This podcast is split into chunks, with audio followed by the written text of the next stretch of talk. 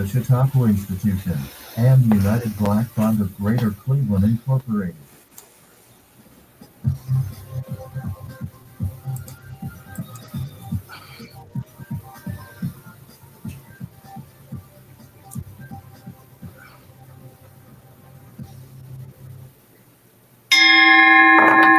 Hello and welcome to the City Club of Cleveland. I'm Dan Moulthrop, Chief Executive here and a proud member. It's June 19th, and you're with a virtual City Club forum live from the studios of 90.3 WCPN IdeaStream, our public media partner. We're deeply grateful to them today and every week.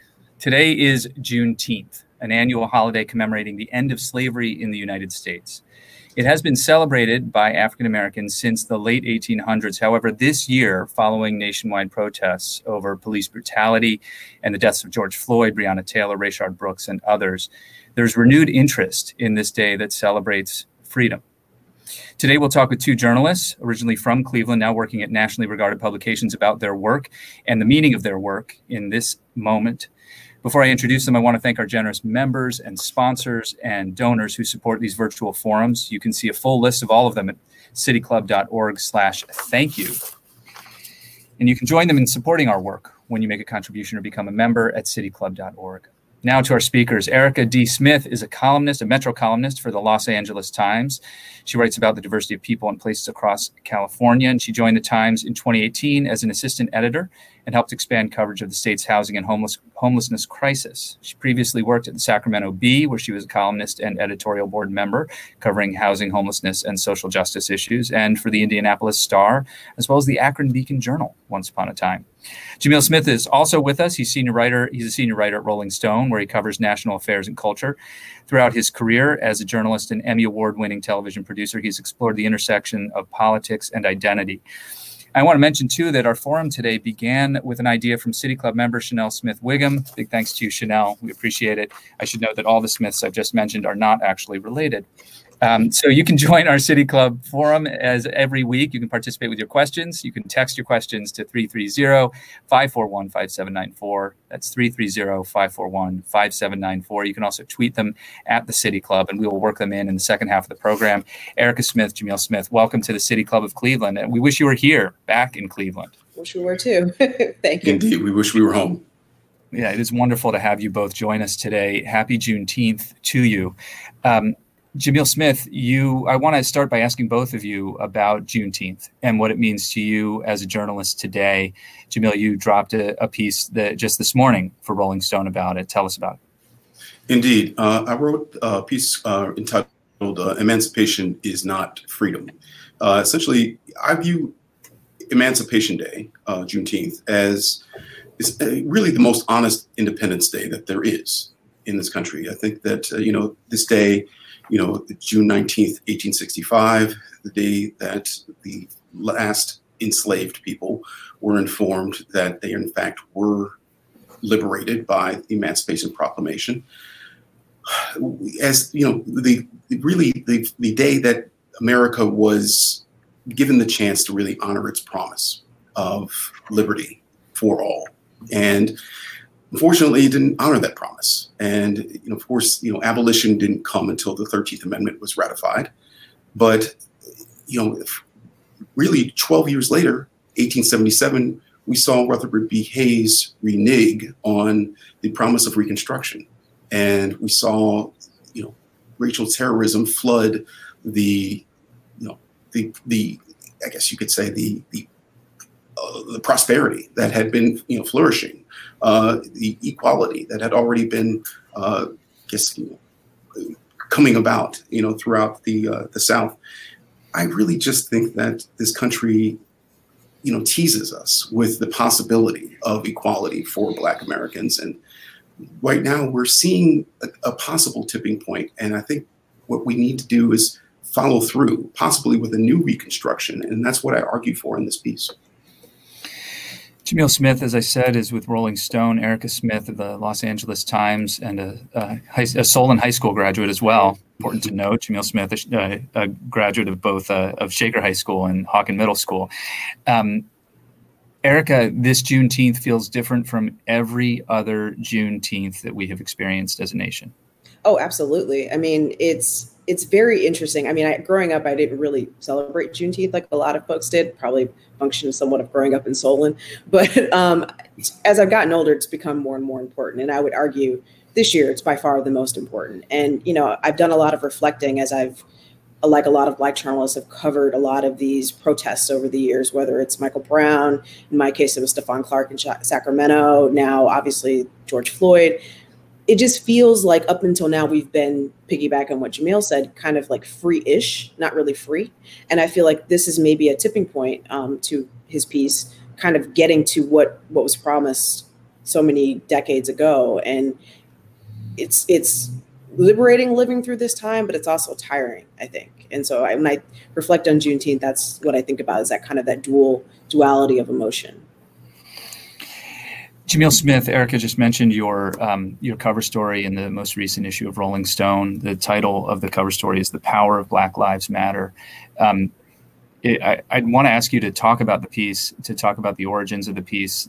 There's a lot of it's almost like too obvious like why would you write about this right now i mean it's sort of almost a silly question to ask but i want i want to ask you to talk about like how you approached the there's so much has been written about black lives matter and yet so much is we forget sometimes the origins and and uh, that you that you go back to and spend some time reflecting on so t- tell us about this piece that you just finished Yes, and I think you know to a large degree, I think it's uh, specific to Rolling Stone readers. I mean, a lot of folks are, uh, you know, coming into awareness of this movement for the first time, and I wanted to ensure that folks understood essentially the origins of it.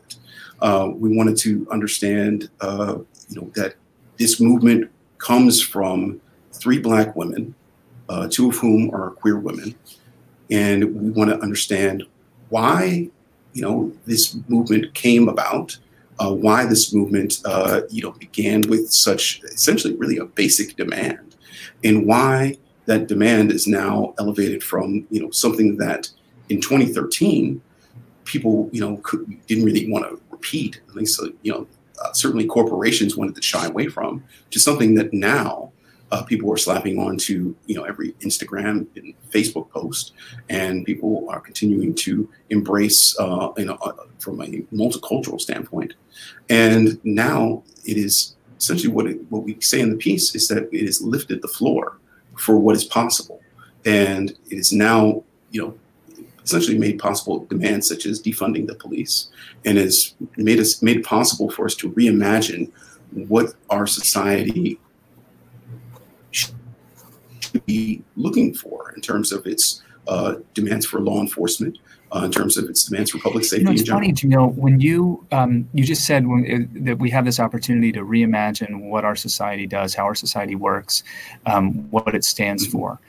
At the beginning of the COVID nineteen pandemic, when there was this sort of great pause on economic activity, and there were a lot of people asking that question too, uh, but but in a different way, not with not specifically about um, about Black Lives Matter, but more about just generally economic justice and and whether or not we could we could use the pause to and the restart to create an economy and a society that works better for more people or works better for all.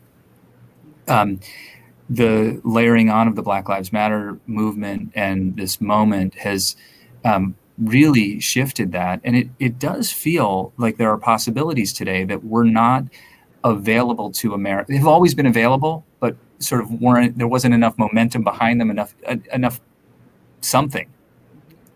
Talk about that a little bit. Yes, I think that you know certainly that these times have made what you might call the holes in the boat in our America uh, more conspicuous. I think that certainly you know, the Trump presidency has also made those things more conspicuous. These faults uh, in the American project have always been there.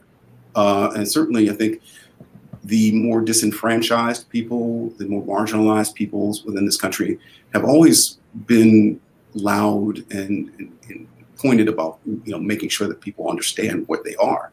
We've always been protesting. We've always been saying, "Hey, help us." We, we always said, "Hey, we've had issues in our in our communities. We need we need help. We need uh, help from our government. We need uh, assistance. We need people to pay attention." But you know, unfortunately, you know, folks, you know, enjoy privilege. People enjoy uh, living in bubbles, and people have been able to secure themselves in those bubbles. And the coronavirus pandemic has broken a lot of those bubbles down. And while it wasn't the sort of universal experience that I think a lot of people made it out to be, I think it, you know, certainly while it touched everybody on the planet, it didn't touch everybody equally. It certainly revealed faults within our society at a, at a, greater level than I think perhaps ever before. And it made those things more conspicuous. And I think you know, when the economy collapses within a week, when you know our, our, our faults in our healthcare system and our and our food supply and in various different uh, areas of our society becomes so evident that uh, we need to make, take emergency action so quickly. I think people take notice, and I think when it comes to the idea that white supremacy uh, creates those kinds of deficiencies, um, then I think people need to, you know, they think people say, hey, maybe I need to become active in fighting this thing. Maybe I need to find ways to, you know, learn a little bit more about how I can take an active role within my own life, you, even if it's raising anti-racist children. So then make sure that the next generation doesn't come up this way. That is important, and I think the people, I think, to, to their credit, are you know taking an active role in that. Jamil Smith is a senior writer with Rolling Stone. Erika Smith is also with us from the LA Times. Erika, the um, in this moment, there are uh, two deaths in Southern California that um, would ordinarily raise a lot of questions. And those questions are especially poignant because of the context of this moment Black Lives Matter, the hanging deaths of two Black men, one of them homeless. Um, not a lot of people, uh, there hasn't been a lot of national coverage. You've covered this well, and your colleagues have covered it very well at the LA Times. But can you talk a little bit about those two hangings and, the, and their meaning right now? Sure. But one really quickly, I did want to add one thing to Jamil just said. I do think that the coronavirus did have the function of everybody being at home and actually being able to pay attention to what was going on. I think mm-hmm. the fact that we were all sitting at home, sitting in, well, most of us were sitting at home in front of our TVs, the people that actually needed to see it, the people that weren't out working because they had to, mostly the black and brown folks in this country. They were able to actually see what was happening in real time. And I do think that had an effect on the scale of the protests that we've seen. But to answer your, your other question about the two hangings that we've had in Southern California, one in Palmdale and one in the city of Victorville, which are basically about an hour east of, of Los Angeles. Um, there have been a spate of reports of hangings um, all over the country, about half dozen now. I'm getting my numbers correct. But these two particular ones happened in an area where um, African Americans have been moving into these neighborhoods from LA mostly because they've been priced out because of housing prices, which has caused racial tensions to spike. And this has been going on for years. This is not a new thing, but there's a lot of tension between police and um, the African American community in these um, high desert cities. And so two men have been found hung probably within about within 10 days or so of each other. And in both instances, um, the uh, sheriff's departments, there's two of them, San Bernardino and LA County, decided to basically preempt them, preemptively rule them as a suicide.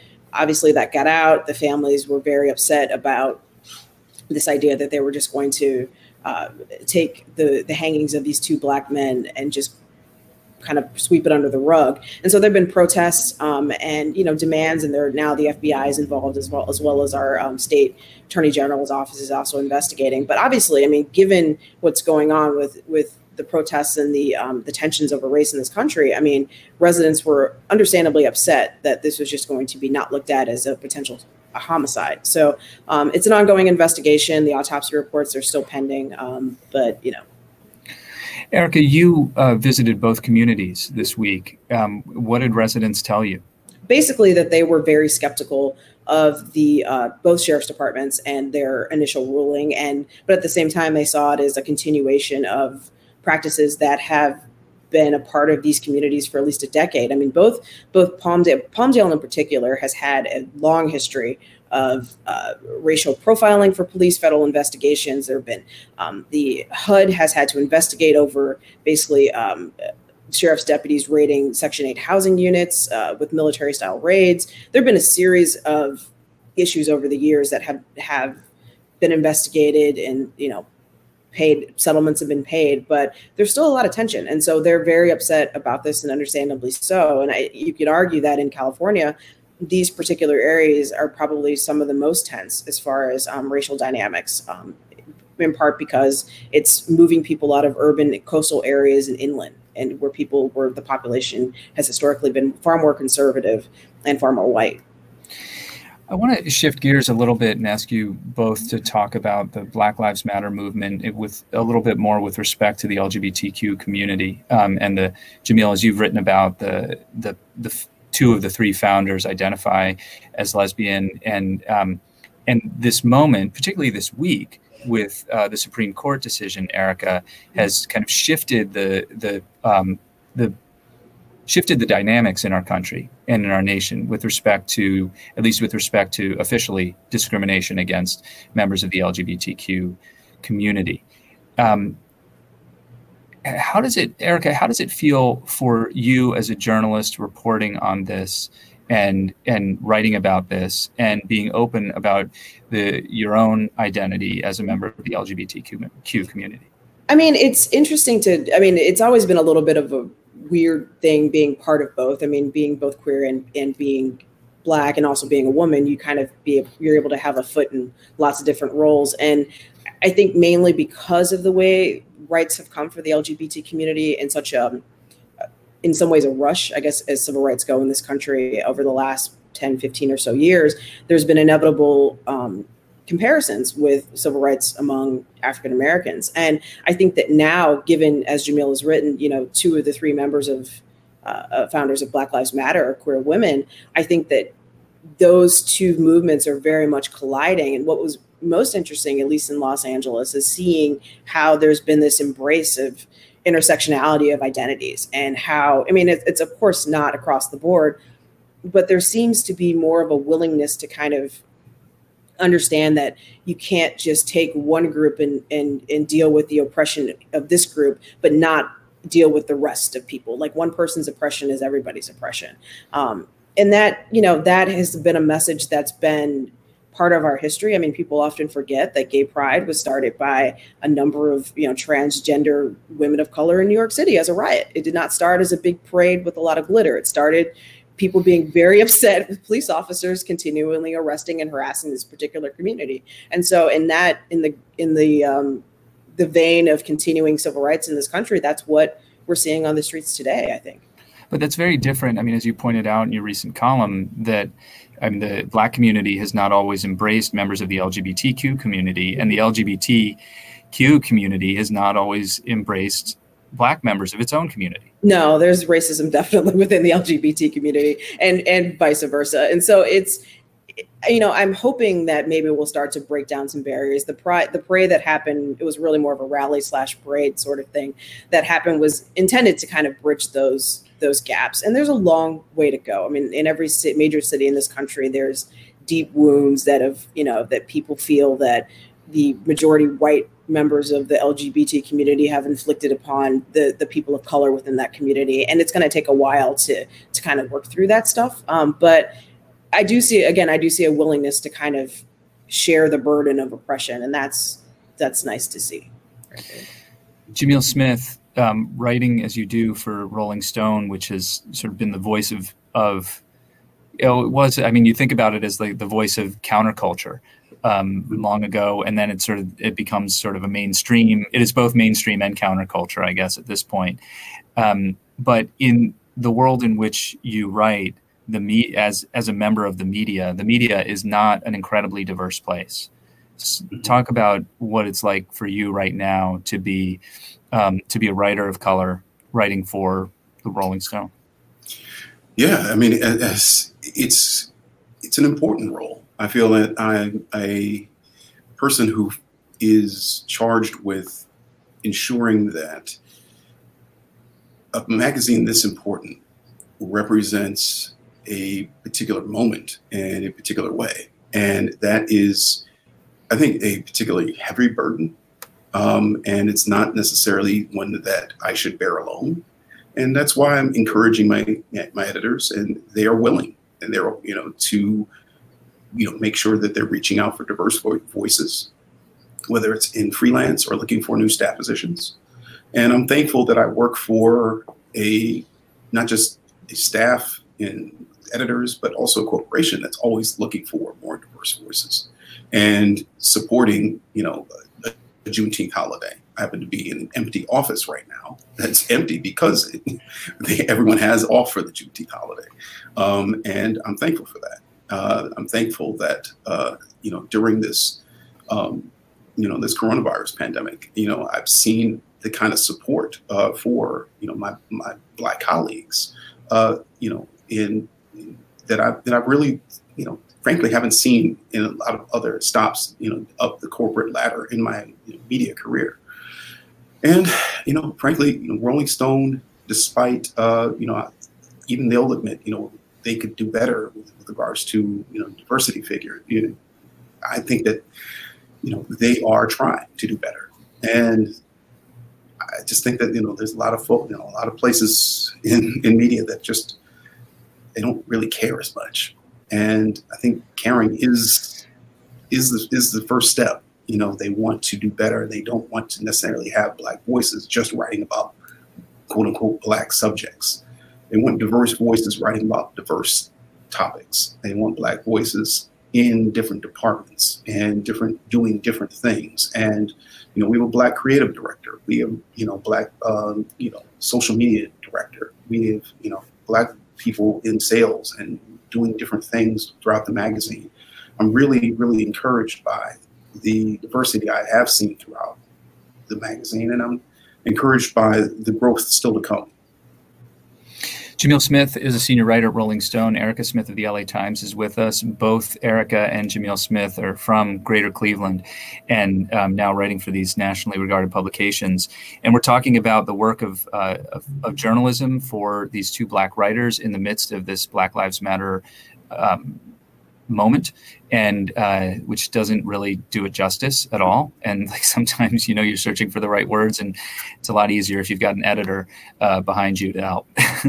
But um, if you'd like to join our conversation you can uh, text your question to 330-541-5794 that's 330-541-5794. You can tweet your question at the City Club. We'll work it in. I want to talk to you both about um, the protester demands uh, that we've been we've actually been discussing a lot here at the City Club Forum, and the Friday Forum, and, and other forums throughout the last few weeks. Um, demands to to defund the police or abolish the police, demands to um, to really see and make sh- and ensure that our, our cities and our communities become places that are simply more just. Um, and the responses to these these demands are really different in so many places. And I'd like to ask you both to kind of contextualize to help our community here in Cleveland understand how the nation is responding. Because sometimes, you know, in, in these individual communities, I mean, here we are you know, a few hours from Bethel, Ohio, right, where uh, where protesters were met by armed counter protesters and assault charges have been issued, um, and uh, and also you know where city leadership here in Cleveland, when asked about defunding the police, replied, "That's absurd. That would never happen." Erika Smith, how, what's the conversation like in LA with Mayor Eric Garcetti, who I should mention actually spoke at the City Club a couple of years ago? Oh, okay, yeah. I mean, it's it's been interesting. I, I do think the pressure that he's gotten from Black Lives Matter activists in particular has has started to to have really an effect. I mean, he did come out. Um, the other interesting thing about all these protests happening now is it happened at a time when basically city and state governments were in the middle of their budget cycles in counties, and so it presented definitely an opportunity in real time to really talk about how we're going to you know reframe our our finances to actually meet the needs of the people. And you know to garcetti's credit he did actually you know come out and say that yes we're going to look at defunding the police to an extent. Now granted he's also coming at this um, you know lapd has got gotten better since 92 but it's not the most the best department. I mean it was only a couple of months ago that there was an lapd officer on camera beating up some person in handcuffs in Boyle Heights. So this is not like you know these excessive uh, force claims don't still happen, um, and so the groundswell has definitely been uh, the case to do that. I would say in other cities in California, the conversation's been happening. This my my former home of Sacramento is definitely proceeding along that path. There have been similar conversations in Oakland and San Francisco. Um, the one thing about California that people tend to forget when they understand, they think of us as a very liberal state is that the police unions here have way more power here than almost any state in the country. And until very recently, um, many things that you could get as journalists just getting basically background information uh, on officers, um, their uh, disciplinary records, those things were off limits until basically about a year, year and a half ago, when the legislature finally were, were able to kind of um, tell the police unions and the money no and actually pass these bills. So it'll be really interesting to see, I think, what's going to happen. Um, over the next year. Definitely, the police unions are not getting as far as they used to um, with either state lawmakers or in in cities, and so there seems to be a changing of of the guard, and so we'll we'll have to see how that happens. But I'm heartened to see that the conversations are actually happening. Jamil, from a national perspective, where are you seeing these efforts to shift responsibilities? I mean, we the, the mm-hmm. phrase defund the police, abolish the police. Those are um, they they trigger some people. They they they and and really in the end, I mean, we're talking about sort of reallocating funds to provide better services to the communities right. which police and others are asked to serve. Um, are you where are you seeing success? I mean, we know Minneapolis has sort of declared that they're going to completely you know tear apart and rebuild public safety in their um, in their city. But what yeah. are you what are you seeing? What are you looking at? I'm looking at Minneapolis. Uh, you know, certainly we, he saw the mayor Jacob Frey, You know, booed essentially out of a protest um, when he refused uh, to defund the police. But then, you know, shortly thereafter, the city council essentially overruled him and uh, said that they were going to uh, look at uh, disbanding the police. Uh, you see cities looking to you know other cities like Camden, New Jersey, which essentially in the past has de- disbanded its entire police department and rebuilt it from the ground up. Uh, they're looking to cities like Camden as models, and I think you're going to see a lot more cities uh, thinking about, you know, essentially, you know, embracing that kind of model. Uh, you're looking at cities like you know, like LA, as Erika mentioned, um, thinking about using social workers uh, on calls uh, to respond to certain to certain particular you know calls non-emergencies particular in, in particular. Um, I, from what I've been tracking, I've been looking, you know, more broadly, uh, of course, but uh, I think one, one, one of the things I, when I speak to activists, one of the things they're trying to drive at is just to get cities to think uh, just differently, um, just to just frankly em- embrace different models. Abolishment uh, is not necessarily think something that's off the table, but one of the things um, you know that uh, is key, I think, to reform efforts is uh, qualified immunity is a term that we hear a lot, and it's something that is key to the Democratic uh, House reform, uh, something that Republicans have ruled uh, completely off the table, but qualified immunity is key uh, to, to, to the explain what that means because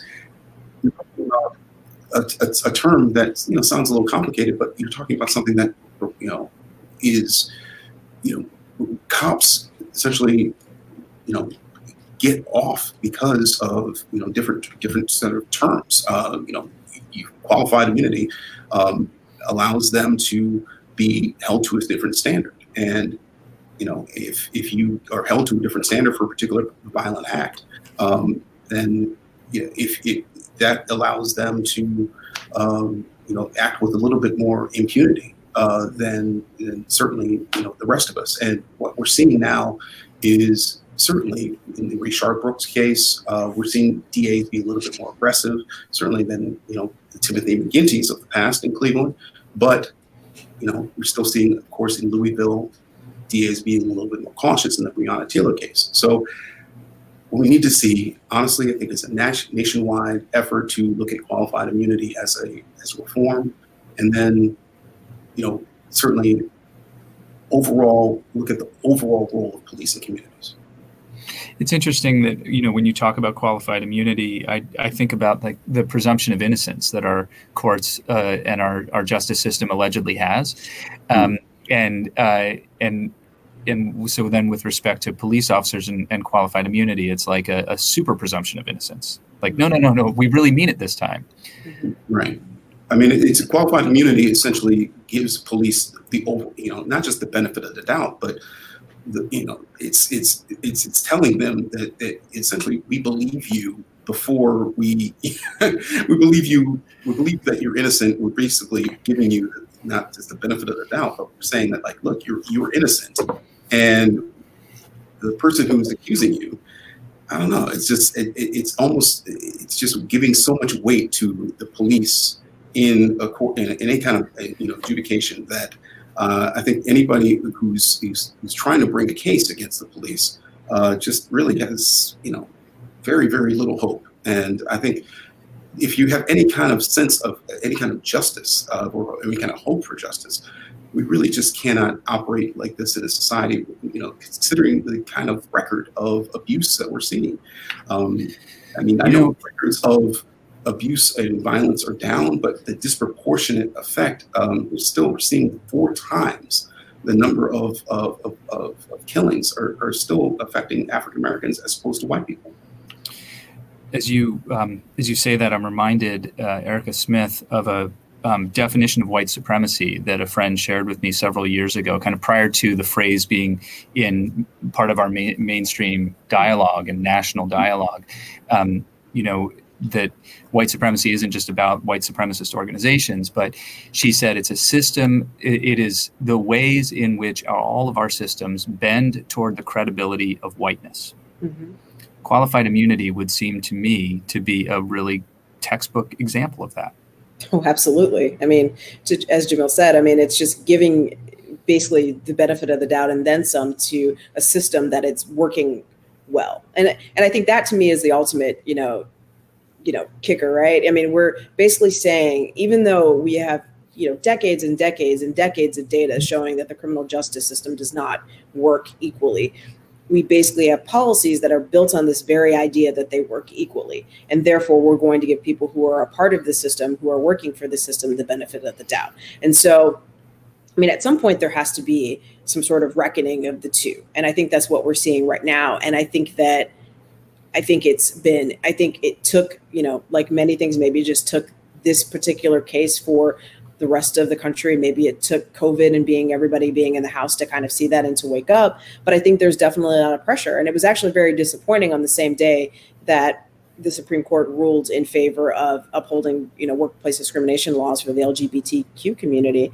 The same day is that they also declined to hear several cases involving that would potentially challenge qualified immunity. And so, um, you know, this is this handing out of civil rights and how handle, civil rights is handled in this country is still very very uneven. And i think it's you know incumbent upon all of us to to remember that. And it is great to see DAs actually finally starting to charge some of these officers. And there's definitely been, been a hesitancy to do so. It'll be interesting to see come november if a number of DAs who are up for reelection, including here in Los Angeles, if the progressive candidate wins, or if it ends up being you know some some of the tough on crime folks that have been in power for so long. So.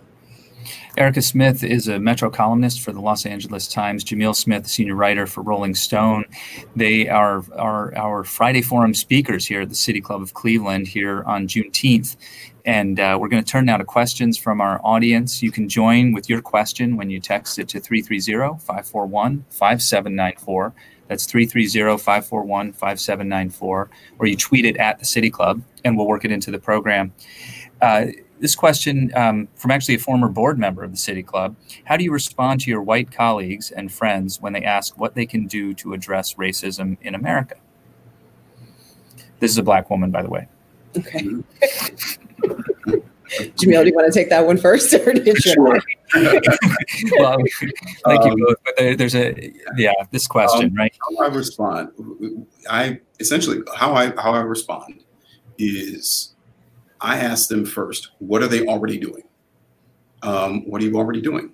And so, if you know, when if I hear that they're already volunteering or they're doing nothing, you know, or they just at a loss, then you know, I when I told an old colleague the other night, I said, I asked him first, how many kids do you have?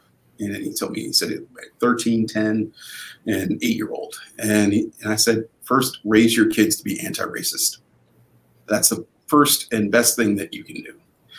Second of all, uh, you know, do your best to be intellectually curious and be a critical thinker. And so I, I said, you know, because he and I were, were tight, I, I didn't mind him asking me, but I told him, I said, Black people are tired right now.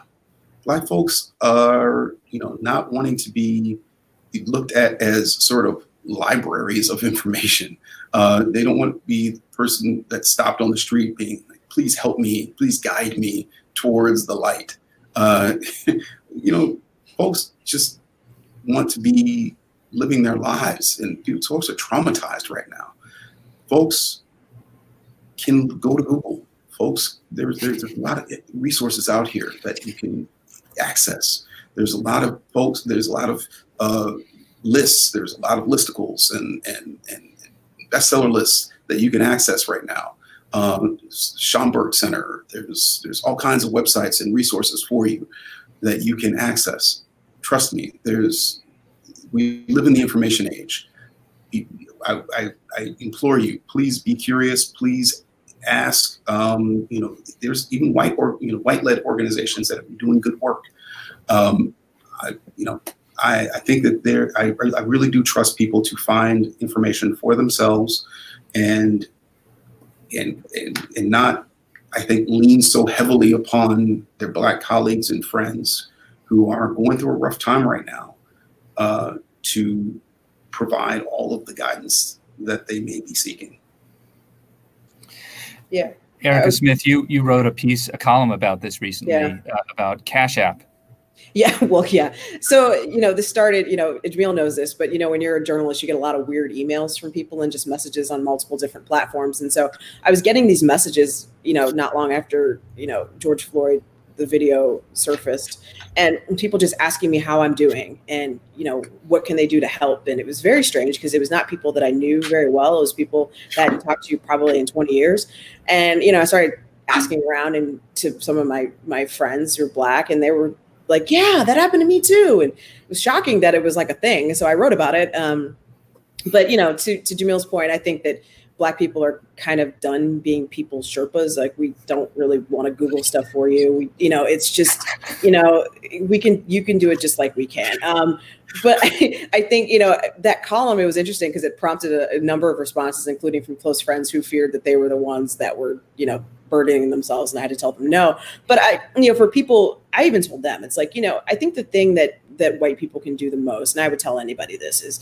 you know do the things that african americans can i mean white people have a lot more, you know, ability to navigate the networks of power than we do in often cases. There's a lot of things that happen that um, are outside of the eye of, of African Americans where we don't have spheres of influence. And if you can, you know, get get your lobbyist friends to lean on these lawmakers to be more willing to pass laws that affect African Americans and, and help us towards justice, then do that. Or if you can lean on those lawmakers or you know get your wealthy suburban friends to write letters and push you know lawmakers to do something else. I mean i think i think it's like do the things that african americans aren't in a position to do. I think that's where you start to look. I mean beyond the general like googling the books to read and, and stuff. I don't i mean i think the days of just writing a check and thinking that or sending somebody money via Cash App is kind of over. I mean, that's not, I mean, that's, I guess that's helpful for some people, but it's not, that's not enough to say that you've helped towards justice. You have to do more than that. And that's kind of, I think, where a lot of people are right now. Well, it's worth pointing out that one of the top books, the top two or three books selling in America right now, is literally titled "How to Be an Anti-Racist" by Ibram Kendi, um, which uh, pretty much spells it out right there. Um, you mentioned sort of critical thinking, Jamil, and it occurs to me, and, and one of the things that I've noticed um, over these these last few weeks, and and actually last few years, to be perfectly frank, but like that a piece of this is not just being a critical thinker, but being really self-critical. That it's imperative for white people to to to really critique themselves and be open to the critique that they receive from others about ways in which they may be operating within and supporting uh, inadvertently perhaps a racist structure. Yeah, and I want to go back a little bit in this in this question to we were talking about black journalists and black media, and I think you know people really need to critique their media diet in this re- in this regard. I think people you know we we consume on a daily basis, uh, you know, sometimes uncritically, a lot of media that is harmful to us, and and we consume just uncritically a lot of sources that we are just simply used to uh, because we simply quote unquote trust them.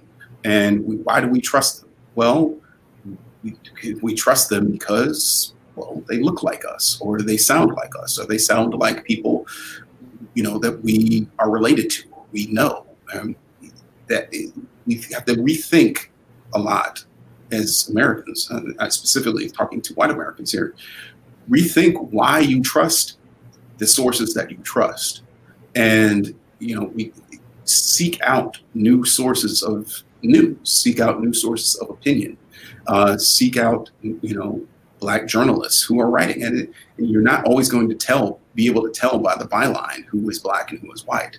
You have to do some investigation. You're you know you're not necessarily going to know that Wesley Lowery is is black or white, but you know he is black and he's actually from Shaker Heights. Um, you spoke at the City Club as well. exactly. Uh, you're going to have you, you, you have to investigate. Uh, you know, to find out. You know whether or not you you know Astead Herndon or uh, an Errin Haines. Um, all these different writers, um, you know, Syreeta McFadden, all these different writers and um, and, and, and television folks, um, you know, are, are, out there. You just have to go find them. It, it, it, takes time. It takes energy. It takes intellectual curiosity. And this is something that you have to invest your time and your effort in. And it's going to make your your your media experience richer. It's going to make your knowledge richer. And and frankly, if this is something that you want to get to know more about, uh, then you know, frankly, this is what you have to do. There's another question from a listener who's wondering what comes to mind when uh, about your upbringing. Was there anything about your upbringing in Northeast Ohio, both of you, that has impacted your understanding of race and racism? Erika, can you start? Well, I mean, growing up in Solon, I grew up in Solon in the late 80s, early 90s. I graduated in 95. And so, you know, the thing I always tell people about Solon is at the time when I went there, it was probably the racial population of the US at that time. And so the one thing is it very much prepared me for um, as much as I went kicking and screaming to Solon from Warrensville um, from my parents. Um, I, I was an eternally grateful later graduating one because there was a newspaper there that I could that I could work so I understood how to how to write eh, journalistically, but also just understanding how to work with people of different races. I think that that's something that I in the workplace and I can trace back to that time. And I remember specifically a time in Solon when there was um, some real angst about um, the number of African American students there that people were feeling that they weren't being represented and teachers were talking down to them. And there was this little mini revolt in Solon, which was really strange. But I got to write about it actually in that paper, which I, I found later, like in my 20s, that I wrote, which would arguably probably be my first column. But it was writing kind of really about racial justice then within the Solon School District. And so I, in some ways, I think that that very much that whole experience and being a minority in that district um, and, and having to find a way to stand up for myself and to make sure that there was justice and to make sure that I wasn't being a victim of racism and to trying to tear down these systems, which I tried to do as much as a high school student can do. But I think that that very much prepared me for what has been my adult life. So, um, yeah, that would be my thought. Jamil? Yeah, um, certainly growing up in Shaker Heights uh, was uh, a formative experience. I, you know, I also, you know, grew up partially in Cleveland and so you know with with parents in in, in both cities. And i you know I, th- I certainly think I would not be where I am today without having you know spent my elementary and middle school years at Hawken, and uh, and certainly my um, you know the encouragement the encouragement that I got there from teachers like like Deborah Handy in my eighth grade class and uh, who's first teacher who you know encouraged me along the lines of my writing um, you know, was was was invaluable.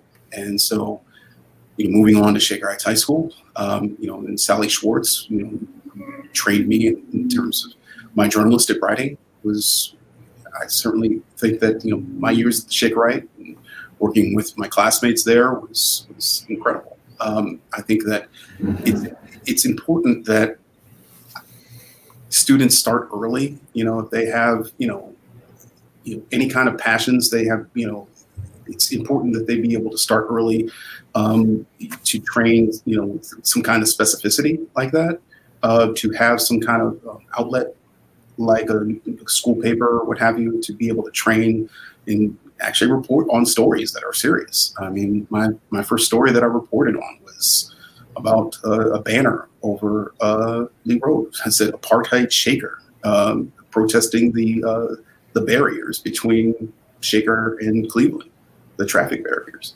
I mean, you want to talk about uh, a story fraught with race and and in class and all these different things.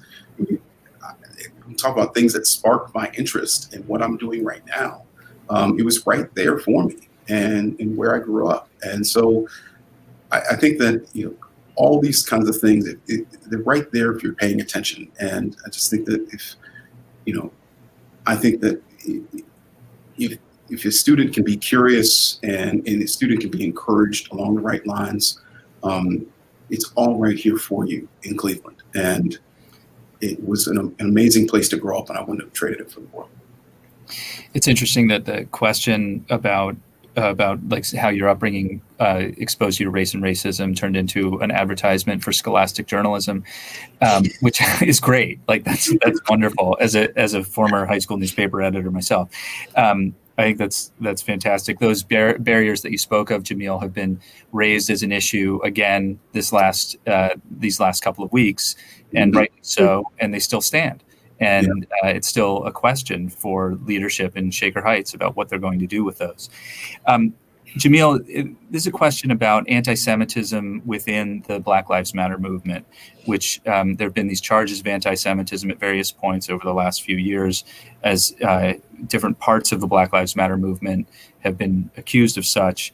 Um, what do you? Your piece did not touch on that at all. Um, mm-hmm. But what have you? And that, in some ways, that feels as if a, it's a, a piece of the some of the growing pains of the Black Lives Matter movement. But how do you see those charges today? Well, I see them as uh, you know is things that the, the individuals who you know said the, those particular words and, and, and dealt with those particular issues need to answer for. And I think that you know it's unfortunate, certainly, and I certainly would renounce any associations with any of those remarks. I think that you know folks that uh, engage in those kinds of uh, beliefs and, and, and, those kinds of uh, you know um, you know I think that that's a, all that kind of stuff is, is, a distraction from the ultimate goal of, uh, of, of full liberty for our people and I think that you know I don't really understand exactly why uh, you know people would engage in that kind of uh, rhetoric uh, to be perfectly honest. I never really mm-hmm. have. Um, I want to ask you both about the. There's a few questions about the crisis in journalism today, mm-hmm. uh, which is uh, sort of focused on local daily newspapers um, in many ways. But um, but there's kind of two crises, right? There's a crisis of credibility with the with the um, the label fake news, and then there's also a real crisis in terms of the business models. Um, Erika Smith, what do you um, how do you see it, and what do you see as your role in um, in kind of contributing to the future of journalism? Well, take the second part of your question first to the credibility part. I think you know at the Los Angeles Times we've been having like many papers, um, conversations about our staffing levels of uh, people of color, particularly African Americans, um, our audience, which is a is an ongoing question um, in this in this age, and you know. LA, like the state of California, is a majority minority state. And so our audience, everybody tends to agree, is going to have to grow. And it's not going to grow by getting more readers, white middle class or middle age readers. It's going to come from younger and more diverse groups of people. And so our coverage has to change. Um, which goes to credibility. Um, and so part of credibility is hiring people of color to continue to write and give story ideas and to make the newsroom more inclusive. And I think that that is going to enhance credibility, which if credibility is enhanced, that starts to combat some of the, the labels of fake news and things that are kind of circulating right now. Um, I think that, you know, Trump in his rhetoric has done a tremendous amount of damage, not only to news organizations as institutions, but as to institutions in general and people's trust in them. Not to say that that trust was like rock solid before, but by any means it was not. But he took those cracks and made them into basically canyons. And so there's a lot of work that our industry has to do to kind of rebuild that credibility. And a lot of this stuff we can't even blame Trump for. This is stuff we did to ourselves um, through through years of cutting, through years of how we cut, through years of not listening to journalists of color in the newsroom about how you cover these communities to just flat out just racist type of coverage. I mean, the LA Times has gone through a reckoning about our 1992 coverage of Rodney King and how that happened and how that has translated into how we cover have covered the George Floyd protests. So this kind of stuff is like these conversations are happening in our newsrooms. I think they're ultimately healthy. I would like to think that of the papers that have the money and can survive, and I'd like to think the Times can, we're owned by a billionaire, um, that we can continue to invest in our newsrooms and to make journalism more democratic and increase our credibility. Jamil?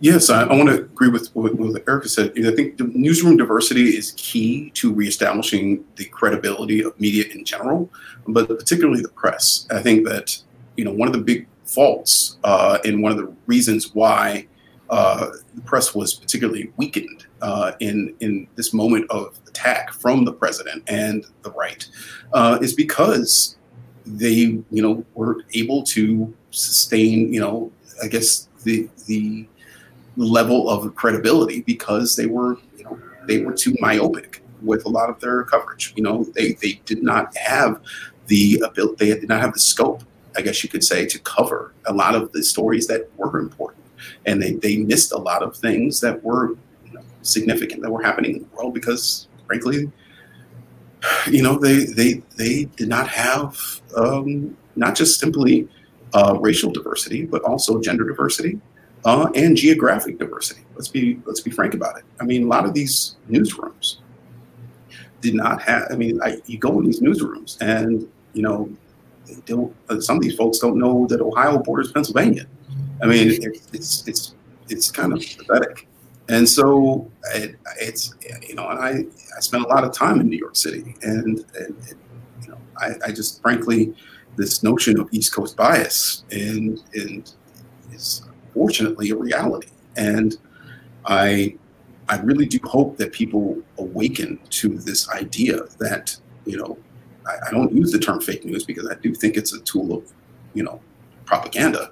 But I, I think that, you know, if we don't get used to the idea that this, this, this kind of stuff is going to continue, even if Trump is, you know, not reelected, uh, the right sees this opportunity to promote um, a distrust in journalism um, as a tool to advance their political interests. So, unless we get wise, our industry is going to suffer financially and otherwise. And we're going to see jobs lost in our industry because of their political advancement. They don't care whether or not people are, lose jobs. We've seen them openly celebrate people getting laid off in our business. So, you know, we have to get wise and understand that it's either us or them, more or less. Final question for for both of you: um, What's next? What are you looking? What are the stories you're going to be tracking this summer, Erika? Well, I think for me, I mean, I'm a relatively new columnist at the Times, and I'm really interested to see how the state of California stands. You know, what we do with this moment that's been brought about because of COVID and because of the protests. I mean, most people know California is, you know, ruled by Democrats and supermajority in, in the state house and through most through so many of our city councils and, and counties. And so there's been a lot of rhetoric and a lot of talk and a lot of promises. Um, it's I want to see how these promises come through, both in terms of law enforcement and police brutality, but also in the inequities, everyday inequities that affect so many people in this state. I mean, we are a state that has incredible wealth and incredible poverty, and um, you see it in our housing crisis, you see it in homelessness, you see it in health and healthcare, you see it in in pretty much everything. And so there's a there's a tall order of things that have to be done. And I'm hoping to cover the state and then talk about that and talk to the people and see, you know, make sure that we are our lawmakers are actually doing what they say they're going to do. And briefly, Jamil. Yes, I'm hoping to see how we end up electing a president uh, amidst the coronavirus pandemic. I think that it's incredibly important to see how uh, things will change, and I want to see how. Uh, specifically, Black turnout is affected, and how uh, our networks within our communities, uh, you know, end up helping to produce the vote. Well, as predicted, uh, we did not touch on everything that we that we could have or hoped to. Jamil Smith is with Rolling Stone, Erika Smith with the LA Times, both from Cleveland. So good to see you both. Thank you so much, and we do promise to actually fly you to Cleveland when it's safe to fly and bring people back together again. Great, look forward to it. Thank, Thank you so very much. Thank you both and happy Juneteenth. Our forum today is part of our Authors in Conversation series, which is sponsored by the John P. Murphy Foundation and supported in part by the residents of Cuyahoga County through a public grant from Cuyahoga Arts and Culture. We appreciate their support of City Club programs. Also, we su- appreciate the sponsorship of our virtual forums from the Cleveland Foundation, the George Gund Foundation, KeyBank Nordson, the Northeast Ohio Regional Sewer District, and PNC.